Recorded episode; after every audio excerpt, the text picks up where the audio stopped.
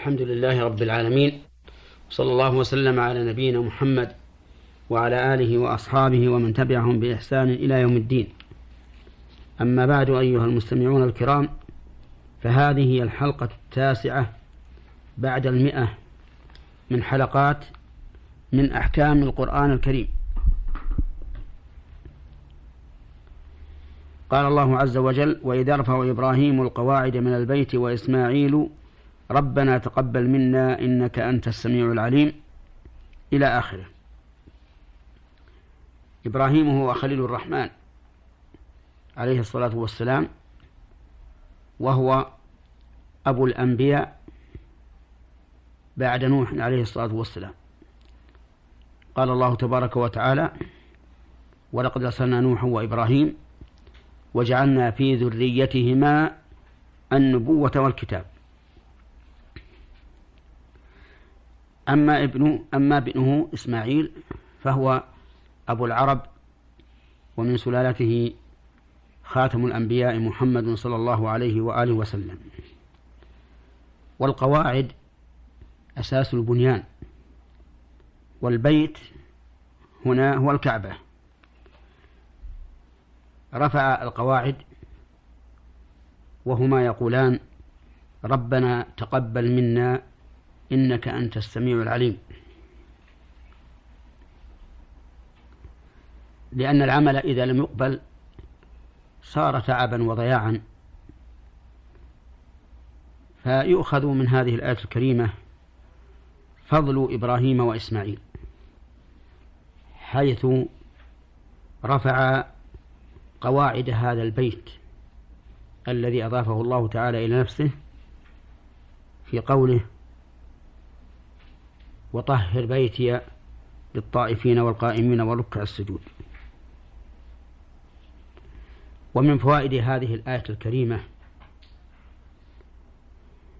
تواضع الأنبياء لشريعة الله عز وجل وتعظيمهم لحرماته حيث بنى إبراهيم وابنه إسماعيل هذا البيت.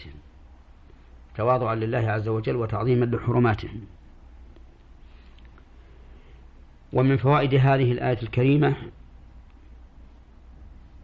أن كل أحد مهما عظمت درجته وعلت منزلته مفتقر إلى ربه وإلى قبوله جل وعلا. لقول إبراهيم ربنا تقبل منا إنك أنت السميع العليم.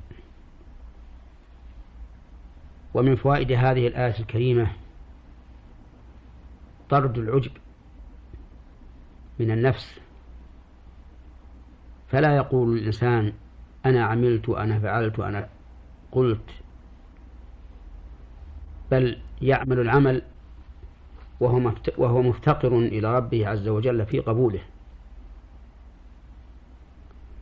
ومن فوائد ومن أحكام هذه الآية وفوائدها أن الشأن كل الشأن في قبول العمل لا في نفس العمل.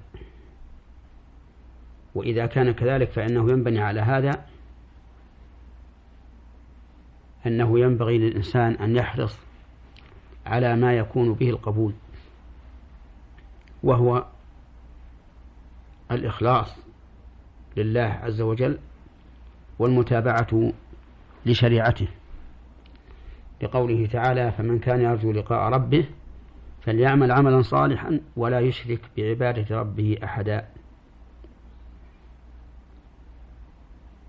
ومن فوائد هذه الآية الكريمة وأحكامها وجوب الإيمان بهذين الاسمين الكريمين من أسماء الله وهما السميع والعليم.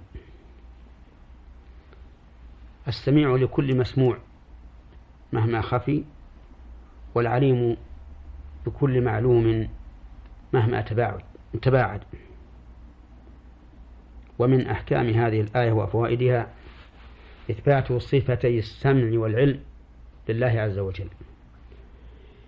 لأن السميع والعليم اسمان مشتقان من السمع والعلم فلا بد أن يتضمن هذه الصفة. ولا نقول كما قال أهل البدع إنه سميع بلا سمع وعليم بلا علم.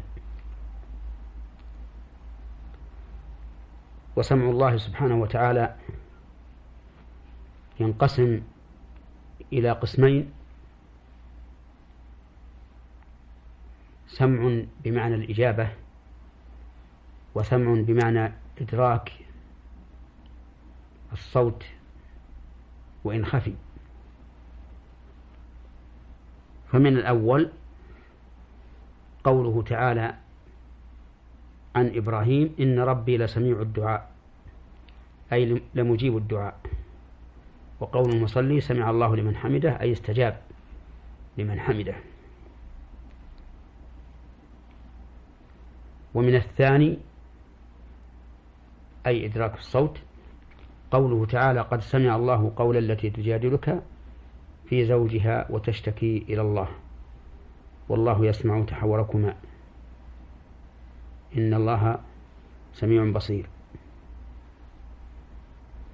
أما هذه الآية في قوله إنك أنت السميع العليم فتحتمل المعنيين جميعا أي تحتمل سمع الصوت وسمع الإجابة. هذا وقد قسم العلماء سمع الصوت بحسب ما يقتضيه السياق إلى عام وخاص. آه، فالعام هو الذي يتضمنه هذا الاسم الكريم في القرآن أو في غيره ومقتضاه إدراك كل صوت مهما خفي. ولهذا لما نزلت هذه الآية قد سمع الله قول التي تجادلك في زوجها وتشتكي إلى الله قالت عائشة الحمد لله الذي وسع سمعه الأصوات. لقد كنت في طرف الحجرة وإنه, وإنه لا يخفى علي بعض حديثها. وسمع خاص مقتضاه النصر والتأييد مثل قوله تعالى لموسى وهارون لا تخافا إنني معكما أسمع وأرى.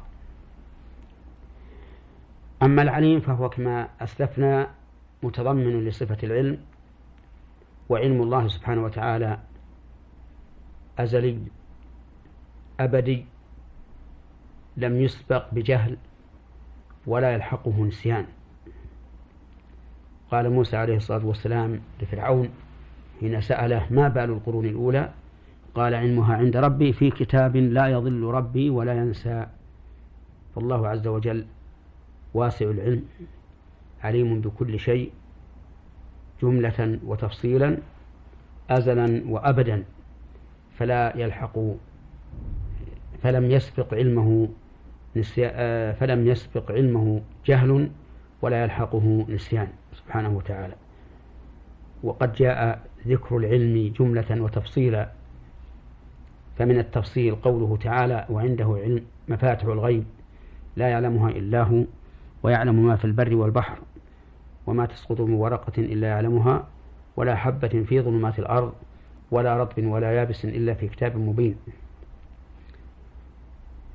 ولكن ما الذي نستفيده من هذين الاسمين الكريمين السميع والعليم؟